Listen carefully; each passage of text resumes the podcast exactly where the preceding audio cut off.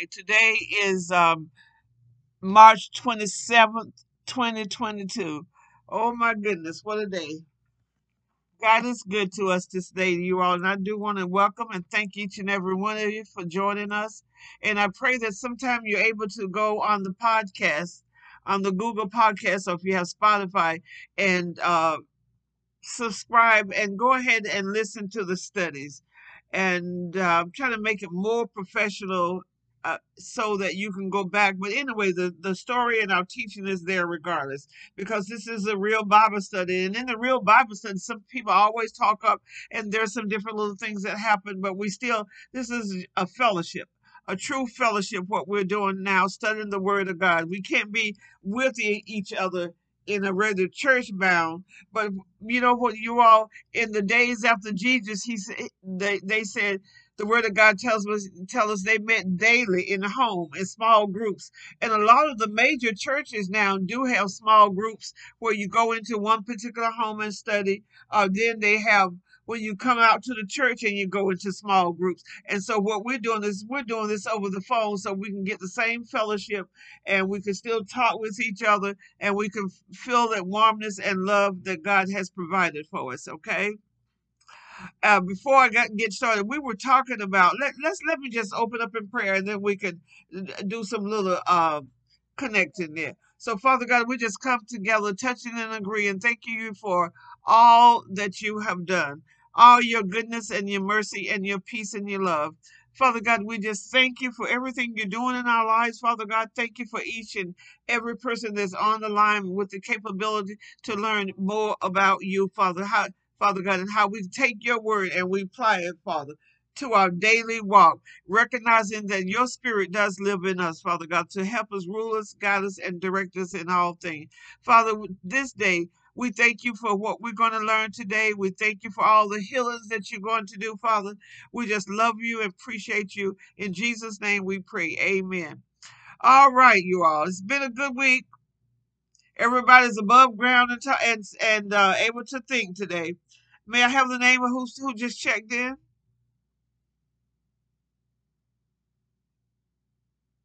Well, thank you for joining us. Okay. Uh, we're uh, today we're going to start, but we're going to finish up the book of Nehemiah. And as I was saying, I'm praying that each and every one is going back and listen to the Bible study, writing down, asking some questions, like channel checking your own life. The book of Nehemiah is a very awesome book when you take time and know what it's all about. The book of Nehemiah is really representing our life today. We've been we're all in bondage. And we know what happens when what causes us to get in bondage and how to get out of the bondage. Some of us have come out of it. I, I love the fact that God has provided us a way out, a way of escape. And even with the book that I just gave you all, uh, that I published uh, in January, the book uh, what is it, crabs in the basket mentality. This is a form of it. When we get into that mentality, we're all grouped in, we're all living a broken down life, but God wants us to have a free life. We shouldn't be attached to anyone, attached to any bondages. And we saw this in Nehemiah. Day by day by day by day, but all the way through the book of Nehemiah, that is one thing. I don't know if you all have caught on to it yet. One thing uh, Nehemiah had communication with God and communication with God is is prayer. That's what prayer is communication with God. It's a two-way com- if I talk to you if on the telephone I say something you say something that's a communication. In God, when we have the spirit of God living in us, we talk to God, he talks back to us, but a lot of times where our error is we do not stay still long enough for him to talk back to us. We we hear a voice and it may not be God, so we assume it's what God is saying to us because it's our own voice because we didn't take time to hear what He's saying, or we or we're not living a focused life so we can understand uh, what's happening. So with Nehemiah, we know where we're at now. We're almost ending the book. Nehemiah was a cupbearer. Uh, God called the cupbearer an ordinary person. He placed it on his heart after some friends came by and and told about what was happening in in his hometown and he he just did he could have not even thought about it. But god placed it in his heart a passion and hunger to do something about it. That's a born leader. If you're a person that you hear about negative stuff going on in your immediate family all around you and you care to ignore it, you know that's where you're at. You're a person that can't hear from God. God has a focus for all of us. He has a purpose and plan for everyone. If you see somebody laying in the street and homeless and you got to step over them every day to go to work, something is wrong with you. When you have no compassion to try to help that person and say, well, what is it? I, I repeat that again. I, I, know in big cities, I know even in uh, the city uh, in Arizona cities, you do see in some areas you see a lot of homeless people. If you have no passion, you see even if you have a neighbor, you see the neighbor that's down and out. You know the neighbor is down and out, need food, need see, constantly have no lights or anything. And you're a person that can live by somebody like that and totally ignore them you're not in this you're not in the living in the kingdom of god bottom line that's the way i see it you might see it different you, you're not a part of the kingdom of god when you can see somebody in need and you have no passion to help them. Because jesus was a was loving god. Jesus always extended his hand. He told us that the poor gonna be with us always and we need to do something about it. We just don't ignore it. You you you can't have a happy spirit knowing uh, I'll say how I want to say. I want to say you really cannot show the love of God when you would refuse to help someone of less that has less, because the love of God is not that. The love of God is caring and compassionate, and we're strong. We're bold. We speak what it is. We speak what it is, and uh, we don't have to co- do confrontation with anybody. We speak the word of God, and you don't have to read the scripture to them. You speak the word of God as you know it, as a and when you apply the word of God to your life, you're able to speak it and help somebody, encourage somebody. That that's who we are. Okay, so we know Nehemiah heard the word from his friends that the town was all broken down. And and Nehemiah knew, you know, the people had started coming out of bondages over 60 years ago, and they're still sit, sitting in rub, rubbish. They weren't doing anything. They weren't trying to accomplish anything.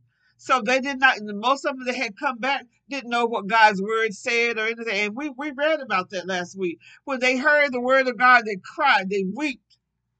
They wept with it. They were so, so, so upset that they, uh, they were hurting because they didn't know all that was available for them. So they wept. And then the encouragers, the prayer team, uh, what we say, the praise team got up and encouraged everybody said, You have, so it's gone now. It's all gone. That's a form of prayer, how Jesus talked to men, you know, give forgive us for our debts. And and you know, we're supposed to ask repent, bottom line. When we repent, we get into right standings with God again. That's how we do. And that was that part of all the way from one down to 10, what we talked about all of the last few weeks that we've talked about. We saw how Nehemiah was rebuilding the wall and he had to uh, when he started, different people was over different gates, rebuilding different access doors to the city of Judah, to the area, Judah and Jerusalem. It was different, different uh, people. And then when it got down to the individuals' homes that was all broken down, uh, Nehemiah encouraged the people, the head of the household, to gather your households and start building, rebuilding. And if your friends didn't have something to rebuild, didn't have anybody, help your friends and the friends help you. They had some standing guard and some some building. Remember that you all? And and doing that process of trying to do the rebuilding, here go here comes who uh what they say, Sanballat and Tobias and Geshem. Those people that were still already there and they were uh, playing, they was laughing at him, saying, "Oh, you can't do this. That wall, if, if even if a fox run across that wall, is gonna fall there." They got that kind of stuff, and we can relate that in our in our lives daily. We're trying to do something, and first thing we do, we run out and ask ask somebody else that already got it how to do it. Most people that already got it how to do it, it uh, don't really, don't really want to tell you. You ought to have common sense to do it yourself, which is so. But some of us are so bound up. We don't have focus as to know how to move forward, how to do anything. And that that is uh, why we're studying about how we live in the kingdom of God. We're, we're not supposed to live out like the world does, but we are in the world. But the kingdom of God, if we're living in the kingdom of God, we don't have to go do what worldly things, what, worldly people do. We focus on what God is saying to us. We're praying. We're keeping our life clean, our hands clean. We get better directions. But if you're always out uh, creating, uh, what what I say, creating mess in your family. I say bottom line, mess in your family. Create always busybody in other people's business. That's not how the key. That's not the flavor that's in the kingdom of God. And if you're struggling, I, I said it so many times, you need to go back, repent, and ask God what you need to do it. And by reading these words, we'll tell you. So I'm going to skip on down. When we left uh, last week, they had finished building the wall. Uh, a few little things, a few little things that had to be done, and they uh, signed an agreement, even down to the people, the workers and all, the Levites and everybody, the priests and all the professionals. They signed an agreement that they what they promised God they were going to start to be doing His word. They that's what they said in the ten. And la- last week, and I I think I left you all with the question: Who's your master? Who who's running your life? Are you doing this yourself? Or there's other folks telling you what to do? Whose bondage are you under? Are you under the bondage of your family? Are you under the bondage of your children? Are you under the bondage of your job? I know I, I anyway I, I'll go ahead on. I, I've said this so many times. I've worked a long time. I'm 74 years old, and I think I started in corporate back in 1969. I've really I've never worked domestic jobs. I've always had a professional corporate job, and when I went into the corporate job, uh, always you know first when I went in it was during the times when black folks were not in it. They had to have have the affirmative action programs, all these different programs uh, that they had. Excuse me. This was right starting 68 after the civil rights agreement 69 is when they actually started allowing us into into different businesses. Before the best thing that we probably could do is go clean some white folks house or or or sweep the floors or do street stuff but they did not let us go into any of these corporate places and it was a whole long time before they let us go into department stores. But even down to the telephone company i know when i started that job I was running the very set, first set of black women in Arizona that could get a job there. And the only reason I got the job there because I started a little small company first and they're telling Montgomery Ward's. I started, I had gotten a job at Montgomery Ward's and I was in customer service in Montgomery Ward. This was back in 1968 part. And in 1969, after we got free, we got out of under the bondage of the slavery or the uh, segregation. We were able to start integrating. So I was, in, I know I was in the one of the few people that integrated into the corporate world. And so when I was working at Montgomery Ward's, um, this lady that was my supervisor, she had gotten an invitation to start. Uh, bringing start working at Mountain Bell back then, and she was over trying to integrate some of the black women, or black men, or whomever, into jobs at Mountain Bell. And being that I was working for her at Montgomery Ward's, and when I got to Mountain Bell as an operator, uh, I was what what you call those keyboard op the switchboards operators, you know, you know, you plug plug here, then all of that. So with starting with that, I moved from that position to a business rep doing business is only not residential. But anyway, but so uh just this is just to say that we have to move forward. When we started this month, we we started with the fact that it's time to move forward. Don't get left behind wherever we at now, doing the same old, same old, the things we were doing the last two years, 2021, and back during the COVID, that's when we were shut down in the houses. If in your mind, if you still shut down, you're going to be left behind. Technologies is moving on. The old church is not going to be like it is and it was anymore because COVID's never going to go away and and a lot of people are not going to go back into church. So now the new thing is you got to do it technical, you got to do it virtual. Everything is moving virtual. Even doctor's appointments are moving virtual. Every, and we have to keep up with what's going on. And so going on to Nehemiah, I'm just going to drop on down to Nehemiah. And I just want us to be able to apply this to your life, you all. It would be very, very helpful. Apply it to your life. If you don't want to say it, take your piece of paper and jot a note down as to if we give a nugget, not, jot that note down. Um, there is a form of, of um, taking notes that I, I learned way back in the 70s, 80s, in taking notes the best that's called mind mapping.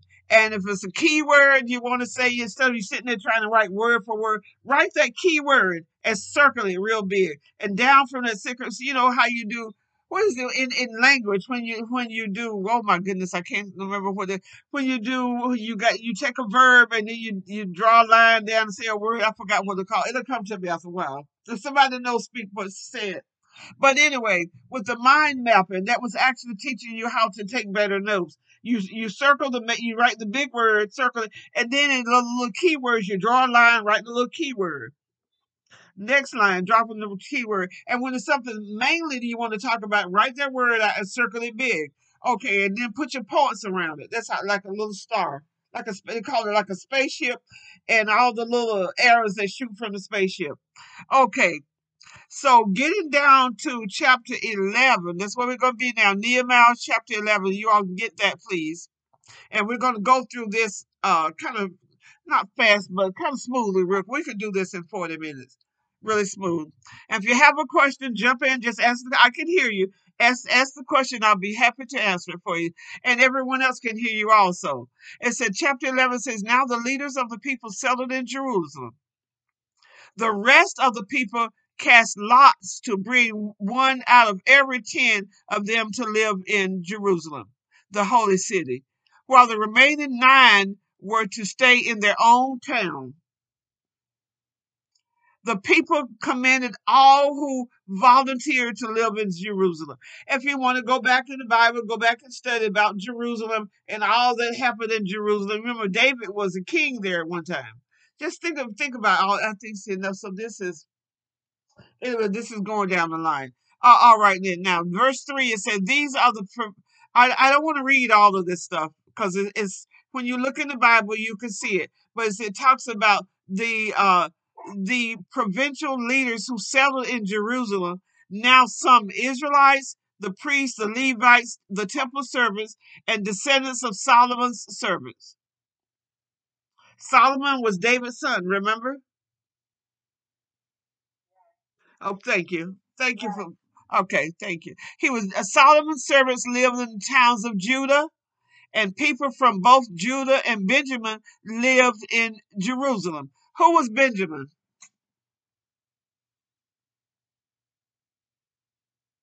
I refuse to go back and teach y'all that today. I refuse. Whose son was Benjamin? Pardon me?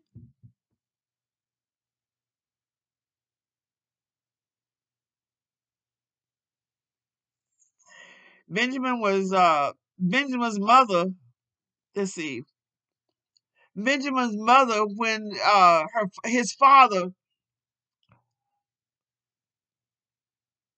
wanted to marry his mother, first of all, he got his got her sister because she was the oldest. And it said the sister had cock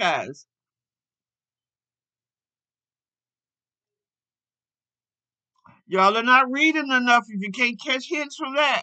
You're not reading your word. You can't read your word and make it through this world without knowing what God's word is talking about. Who that that had two wanted two wives? He worked seven years for one, and then the father, his uncle, gave him uh, the oldest girl. Okay, y'all, come on, come on, come on. Jacob, right? And Jacob got Leah and and who? Benjamin's mother. Rebecca. That's who he got. Then Benjamin, Benjamin's mother's name was Rebecca.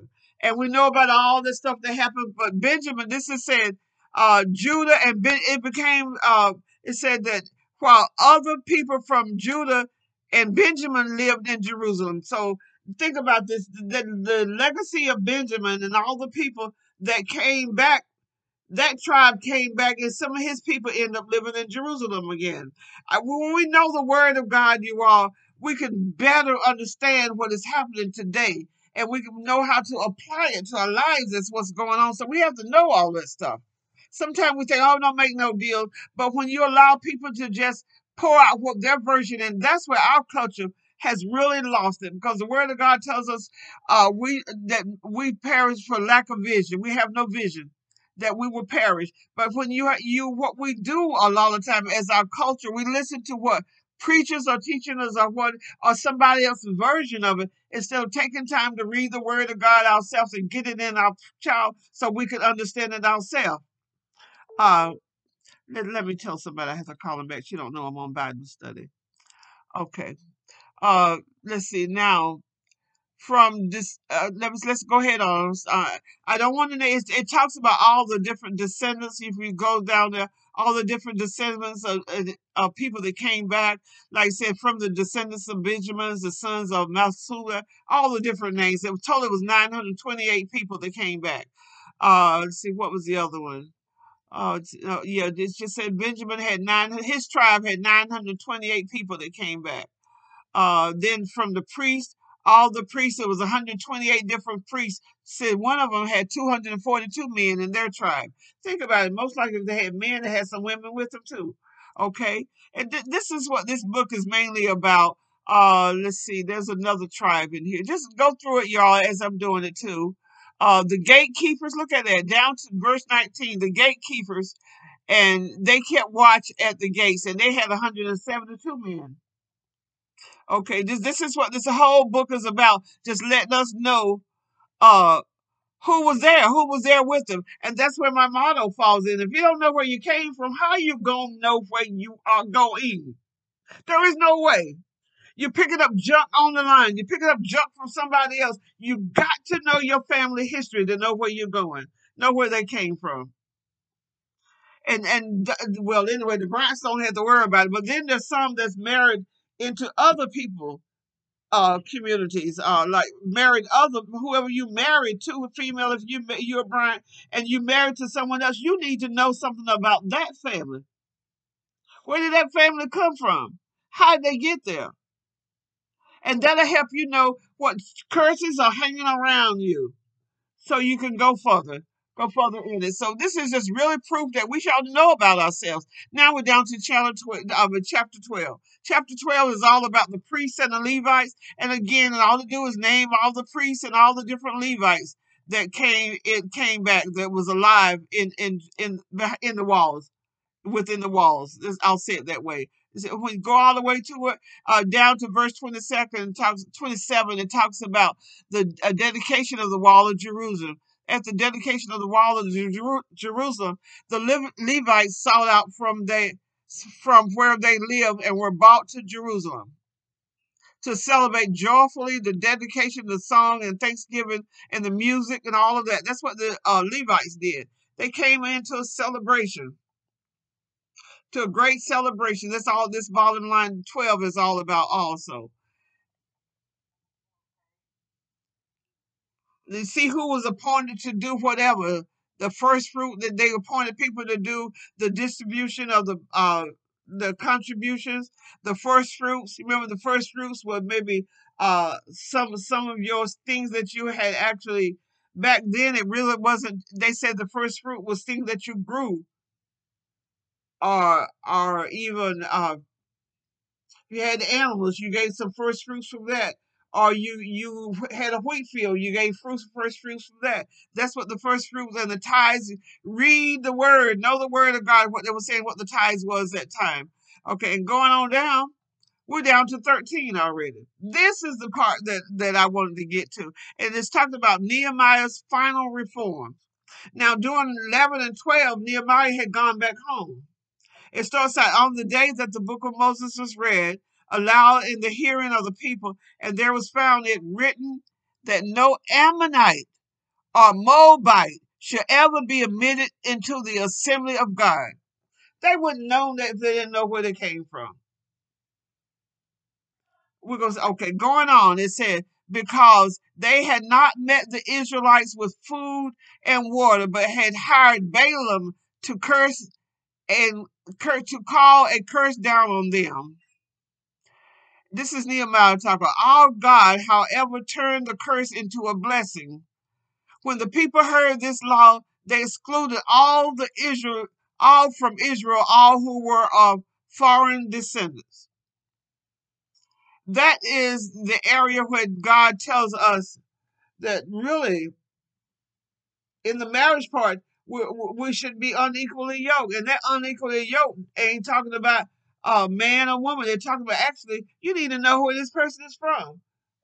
You know, why, why would you go? Um, are you a Christian? You call yourself a Christian? You go marry somebody that's a Buddhist, Buddha. Uh, uh, another one is uh, let's see. Even bottom bottom line is all simple. Always, if you're a Christian and you you marry somebody that's not a Christian, all you're doing is opening the door for hell to happen in your life. And this is what the word of God is saying right here. That what they decided, they put them all out. They put them all. Now Balaam was a soothsayer who was called by Balak, the king of the Moabites, to travel to Moab and curse the Israelites who had invaded Moab. Know your history, you all. Uh, Balaam's uh, it says, ask him. Balaam's donkey speaks to him as he makes the journey. This is so cute when you read this in the word. I love it when you read. This is a donkey speaking to a person. Had y'all ever read that story? Has anyone ever read that story? Jot it down. You can find it. It's in it's in Numbers 24 and 25.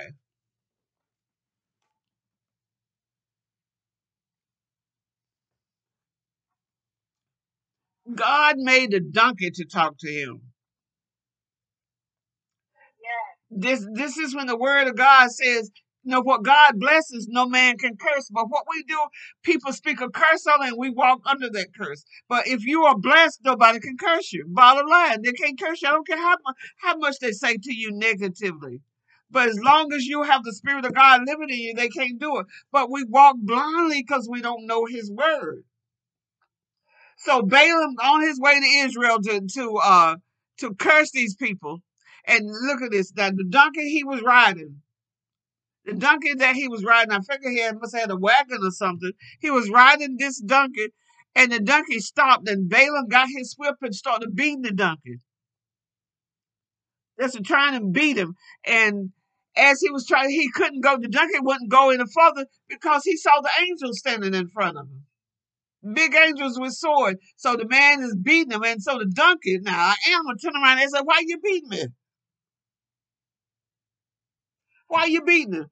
And it, it surprised it's it's it's try it totally uh, surprised him Balaam, a pure animal talking to him, and so uh, Balaam asks speaks to him, and he makes the journey.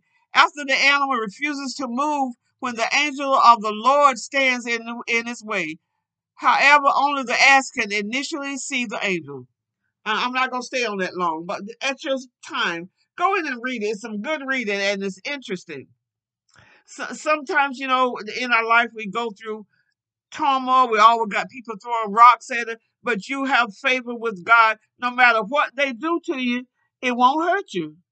But if you don't know, if you don't know you have no favor with God, every negative word it, it, it penetrates your body and you you run with it, and that's what you become dumb and stupid.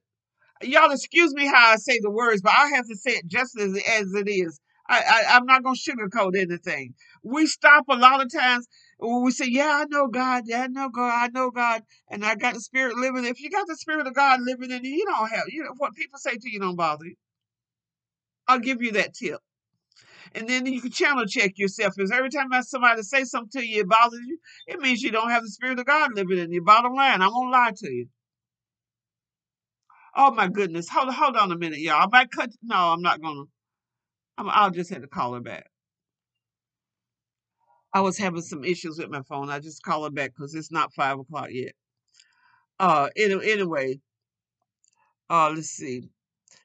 On said only the asker see it. So going on now, what had happened this priest, down to verse 4, this priest, Elisha, was put in charge of the storerooms and of the house of God. He was closely associated. He was so Tobias was his friend. Bottom line, verse five said he had provided him with a large room and formerly used to store the grain offering and incense. This this priest, what he did, took stuff out of one of the rooms, all the grain offerings and incense and temple articles, and also the tithes of the grain, the new wine and the olive oil prescribed for the Levites, the musicians, and the gatekeepers, and uh, and all the other contributions for the sprint, and took it out, put it outside, and put that old hater Tobias in charge, and gave him a room in the temple of God. You got what I'm going on? You got what I'm saying? So you got your house and you've been sick. You go off in the hospital or rehab someplace and stay, stay about uh, four or five month, months, and you got one of your children there taking care of your house, and all of a sudden they let a bunch of drug addicts come in the house and just take over. I put it into reality. This is what was happening. Nehemiah was gone, put somebody in charge, a priest in charge, and he was friend with a hater, Tobias, and he took out the stuff out of the temple and cleared out the room. And so uh, let Tobias have the room. So when Nehemiah came back, he said, but while th- this was going on while Nehemiah was not in Jerusalem. And this was for the 32nd year of Xerxes. He had gone back home and had not, re- and had, he had went back to the king in Babylon. So time later, I asked his permission to come back to Jerusalem. He said he asked the permission to go back to Jerusalem again. Now he he said I was greatly displeased. This is uh, verse eight. I was greatly displeased and threw all Tobiah's household goods out of the room. That's how you do it. Take all his shit and put it outside. But we don't have boldness. We let the enemy knock on our door, come in and take over our household, bind us up, our spiritual household, our body. Well, sickness is nothing but from the devil. We take authority, do what the doctors say, and, and get it out of it. We just don't live in and don't do nothing. That's a choice. This is how we apply this word, this word here to our even our earthly bodies, you all. And so down to verse 9, he said, I gave orders to purify the room. And then I put back into the equipment of the house of God. He put all the stuff back into the house of God with the grain offerings and the incense. He put it all back there. Then down to verse 10, he said, I also learned that portions assigned to the Levites had not been given to them. This this old uh, priest that he put in part in charge, he won't do nothing but suck it up to Tobias, the hater. He didn't get didn't even give the Levites what they were supposed to get. Down in 11, so I rebuked the officials and asked them, Why is the house of God neglected? Then I called them all together and stationed them at their post. They said he had to start all over again. Ask, ask the priest, why, why are you neglecting the house of God? Why are you neglecting your body? Why are you not taking care of yourself, doing what the doctor said do? Why are you not getting up trying to walk? Why are you not cleaning your house every day?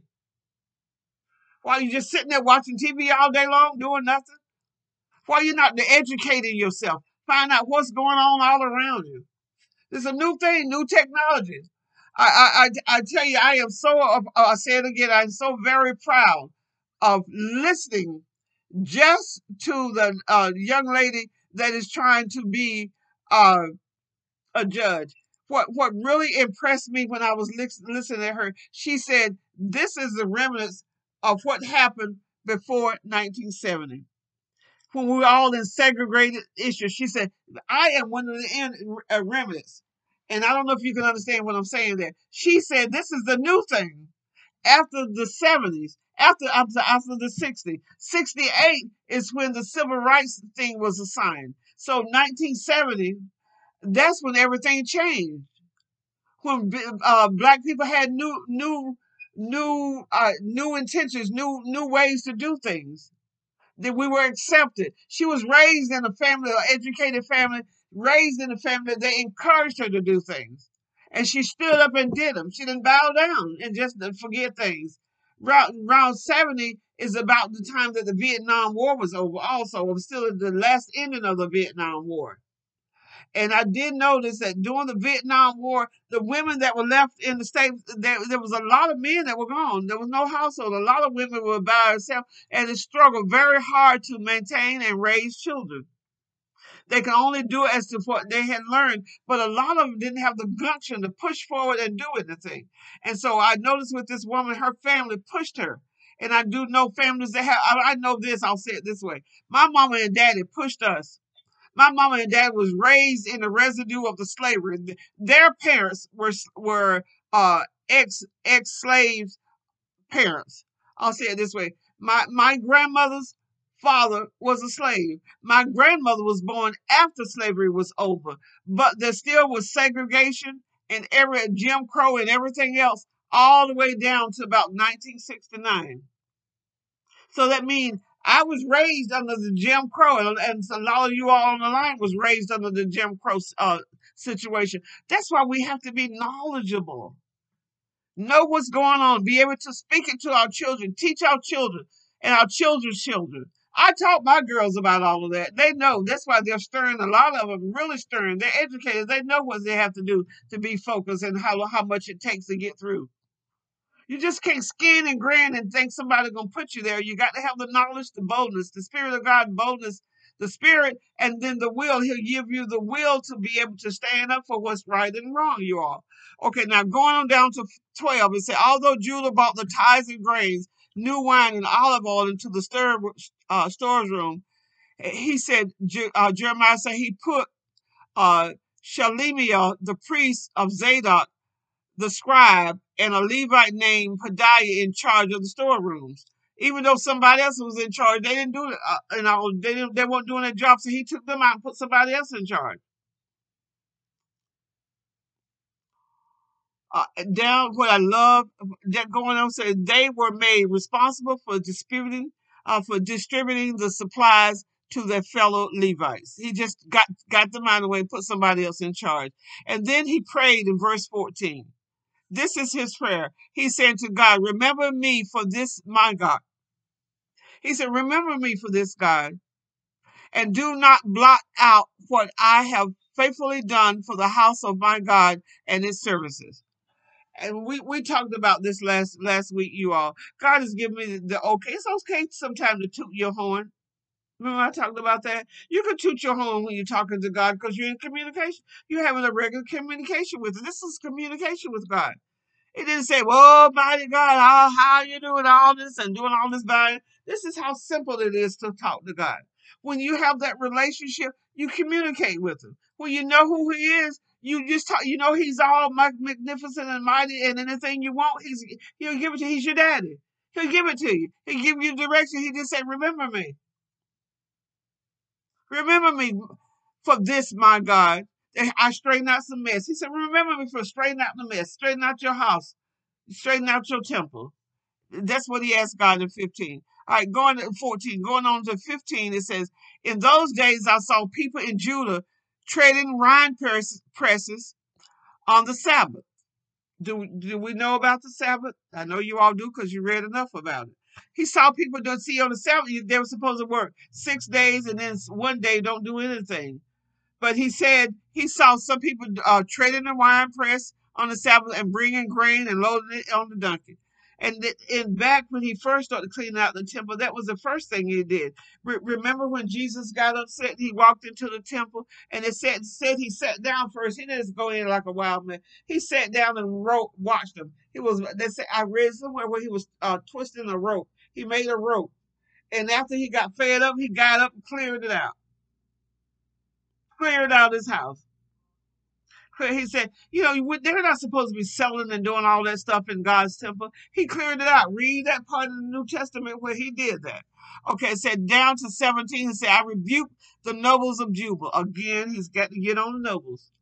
I rebuked the nobles of Judah and said to them, What is the wicked thing you're doing? Desecrating the Sabbath day. Didn't your ancestors do the same thing so that God, our God, brought all of this calamity on us and on this city? Now you are stirring up more wrath against Israel by desecrating the Sabbath.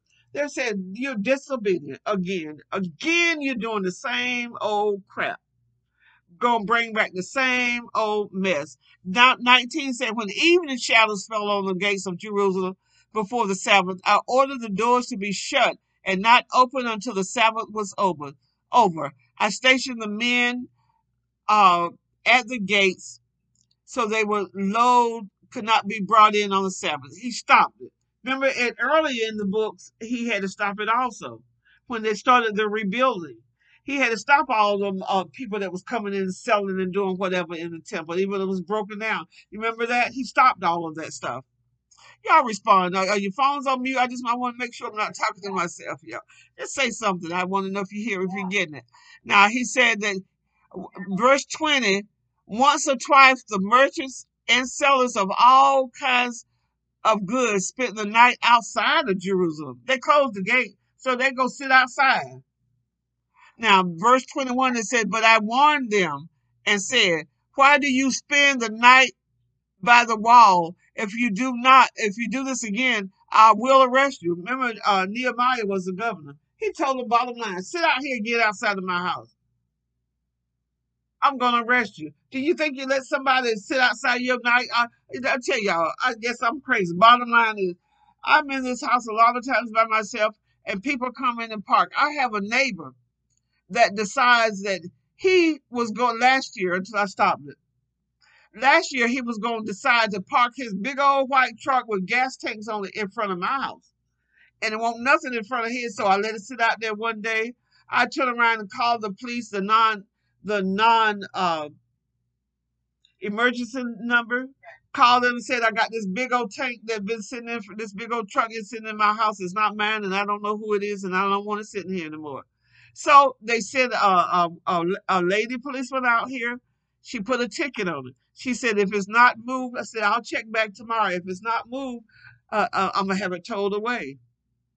He, he, she put this ticket on him.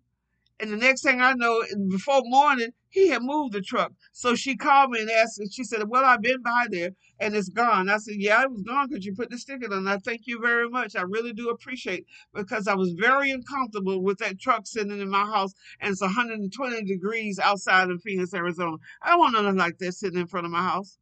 I have that right, I have that authority. And this is what, what Nehemiah was saying to them. You don't have the right to sit here. You're not gonna come in here and try to sell anything anymore. Get away. If you don't get away, I'm gonna have you arrested.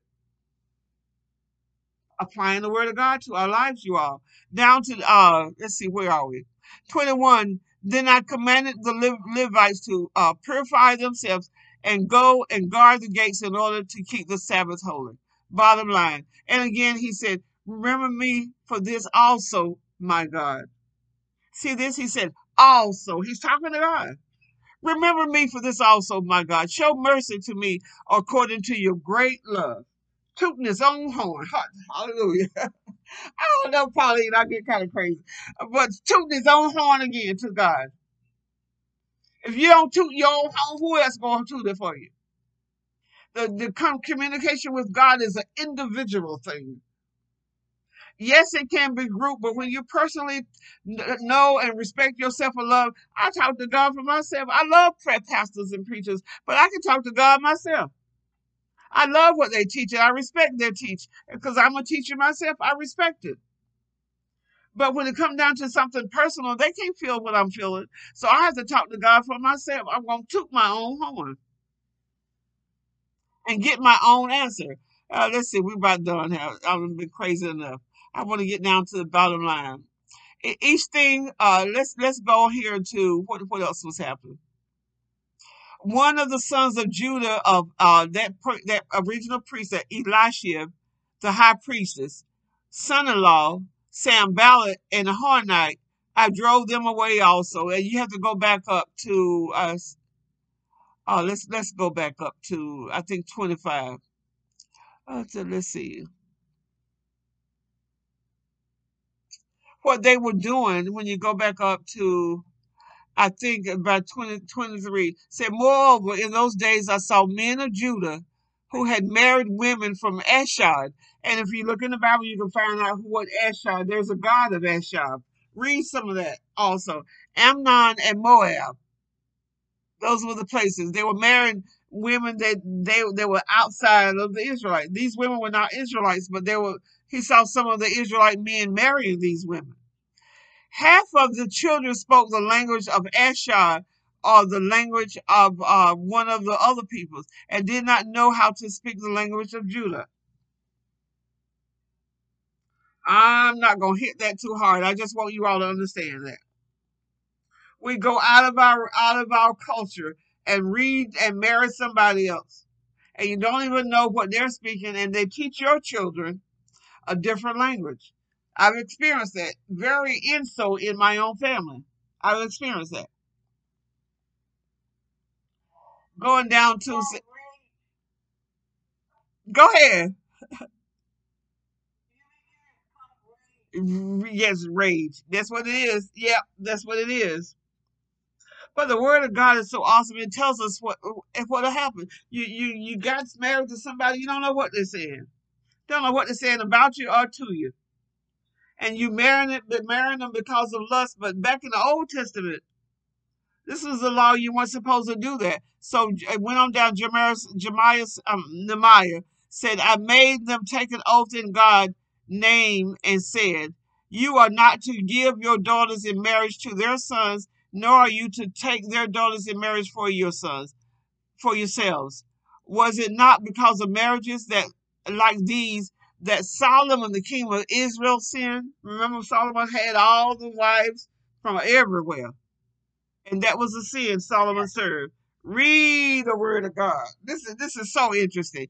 Um, it said, among the many nations, there was no king like him. Like there was no king like Solomon. Solomon had a lot of God's wisdom. He asked God for wisdom, and God gave it to him. But his downfall was uh, just this here, marrying all them different women from all those different cultures. That was his downfall. When you read read the latter part, you can see exactly what Solomon's down, downfall was. Must we hear now, verse 27, must we hear now that you two are doing all this uh, terrible wickedness and being uh, unfaithful to our God by marrying foreign women. I, I don't want to go too deep in. I want you all to take some time and read it. Uh,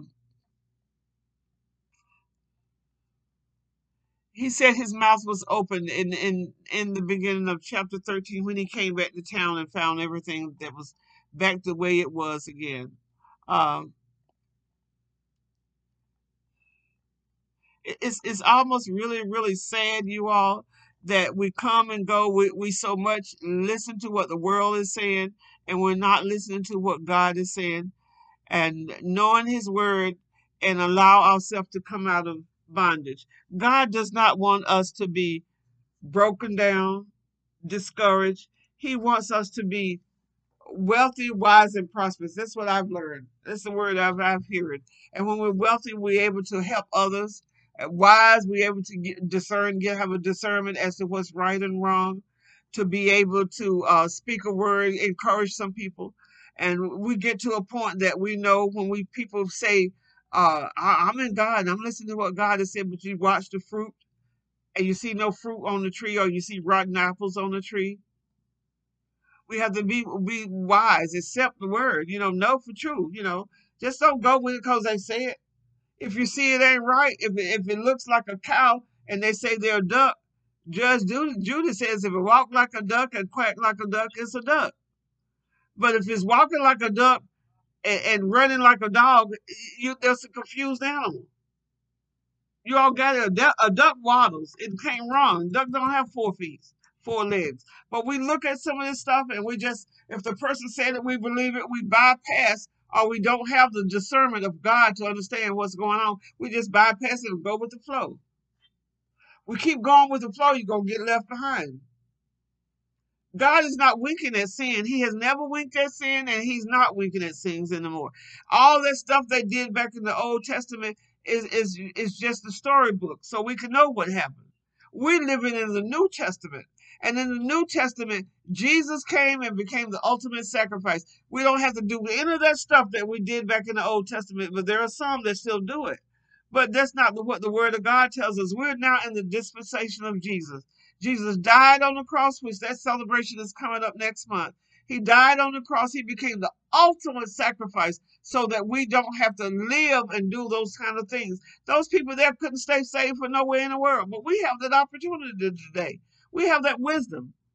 God gives us the wisdom. All He do is ask us if you believe that Jesus is His Son. That's all you got to do. Believe in Jesus. That ain't hard, but it's hard if you got a hard-hearted if you have a hard heart and you want uh, it written analytical so you can see it. But the analytical written is right there in the Bible. But a lot of us are so hard hearted because we don't know where we came from in the knowledge. We've never heard what the true God is. We have some people sit in churches all their life and never have accepted Jesus Christ in their heart. And I hear that all the time on some of these uh, sermons, these churches.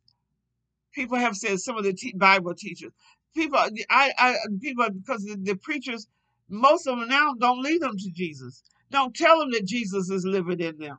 Don't don't tell people that the Spirit of God is living in them. And so they're living on the stuff that they can do. I can do nothing without the Spirit of God living in me. I was taught that as a child. And that's how I live. Yeah, I straight did some crazy stuff. But most of mine was was uh I, I could say I was wise. I know how to do numbers. Even when I was in high school, I know numbers. I, one time my mama showed me how to do some stuff. I know how to do numbers. I do finances. I can do all of this stuff. I can do all, and I'm not never scared of it. God so so greatly set me up that I worked at Chase Banks in the fraud department. They taught me how to how to see fraud what people were doing. How to see all of that stuff. That's that's the wisdom of God. I thank you for teaching me that. I thank you for teaching me all the stuff I learned at the telephone company. That's why I sit back. I don't have no problem. I'll tell you like it is. If you don't want to hear me, oh well. But each and every person has that ability in this dispensation. As long as you believe that Jesus Christ is the Son of God and you received it in your heart, you believe it in your heart, then His Spirit, God said, His Spirit Jesus said, I asked my Father to send you another comforter. That comforter lives in you. That comforter can give you wisdom, discernment, ideas, talents, all of that. But it's up to you whether or not you believe it. And once you have all of that, it's up to whether or not you want to work it. Work it, work it, work it. The new thing right now, and what I'm, I'm seeing is a lot of this new generation is teaching us how to go back and and get some of this old property because the big manufacturers are coming in, tearing down, and making the big cities like it all all, all up in, in uh uh what Chicago and all those big cities up there where all the black folks is living in these high tower rat holes. It's a new thing now where they're trying to go in and like Detroit. Detroit is everything was destroyed back in the time, you know, when when the uh big car manufacturers was there and everything left Detroit and went overseas. But now they're trying to come back and get the communities and rebuild the communities and teach the people, teach the young people how to live from the earth, how to start your own businesses, how to do something with your life, how to make your life prosperous. That's what it is called when we live in the kingdom of God. I do not want to live in a rat hole. I am not going to live somewhere where somebody got to come spoon feed me. I'm not going to do that. I'm not going to teach my young people that's under me, my the next generation, next generation. I'm not going to teach them how to just wait for somebody to come bring a spoon and stick it in your mouth or, or give you an idea. God has all that available for us. And so, uh, you know, I, I don't want to go keep going on, we're about to end it. But I just want to open up to the floor and see if you all had any comments. The the bottom line through this book of Nehemiah, he, it was a prayer. Nehemiah prayed constantly. I am I'm in the process of putting together a pamphlet showing all the prayers of Nehemiah. So that'll be available probably oh probably sometime next month. I started on it a couple of days ago. I just got to take time to uh to refinish it and then I'll make make it available to you all. But in our normal life, what we have to do, we have to lean not to our own understanding. In all their ways, acknowledge God's. Everything we do, acknowledge Him. Ask Him. He'll tell you. and he'll he'll direct your path. He'll tell you everything to do. It's not that when you're walking around and you're out in the, in the street and you're talking to yourself, that is not a God. When you have everybody needs some quiet time every day some some getaway time. I, I love my great grands each of them now got a, a quiet spot. They need a quiet. They say I need some quiet time, and that's what they do. They separate themselves and go sit down and and quiet themselves. I don't know where they got it from, but it might have been from the grandma. But anyhow, the great grandmas say. But that's what we need, you all, to be able to hear from God. He's a very quiet. The Spirit of God that lives us is very quiet. Sometimes we hear something, an unction, we got to double take, and it's gone. That's because our spirit was too loud. We got too many things. We're multitasking. Yes, we have. That's one thing women do have a gift of multitasking. We can do three, four different things at one time. I know I can. All of us has that gift. But at some part, you need to rest. When you don't rest your body, it said uh, God worked six days, and on the seventh day he rested. Most ministers are learning now when they run their church to do whatever, they take one day off to do nothing but what they want to do. Have nothing, don't do nothing with the job. Oh, that's why when I worked my 30 something, 40 something years on jobs, I ain't bring none of their work home. I ain't did nothing. Cause I won't get paid for doing their work at home. I ain't doing nothing. But now this time when you all have to log in from to your job from at home, yeah, I like that. At one time, uh, see, back in 2014, I did uh, U-Haul from the house. That was a job I had. A U-Haul online from home. I got so bored. I got so, was an inner stress sitting there tight in that room for eight in my room for eight hours. Then I switched it down to four hours, and then I got sick. God cut it all out. That's when I got this thing on my leg, and cut all that mess out. I ain't supposed to be doing that. I'm retired now. I don't do none of that. I was retired then too, but I still like money. But now my, my job is to teach, and I welcome each of you all to just let, let's go on this journey together. We're all getting older every day. We don't know what's promised tomorrow. We don't know if tomorrow is promised. Uh, we pray that it is that we do wake up in the morning. And when we do wake up, I just, I, for me, I thank God before I put my feet on the floor. I'm laying there stretching and trying to move, get this whole body to move. This this left side, I told my grandson it's getting so much better. I'm able to move the left arm to reach and do all of that now. Now I want the strength to be able to get up out of this chair and just walk where I want to walk, but walk with a walker. Don't just walk a few steps and have to sit back down. But I'm gonna open it up. Let's open up the floor. You all need some testimony, something. And it may not be recorded. Matter of fact, I'm gonna stop the recording right there. All right.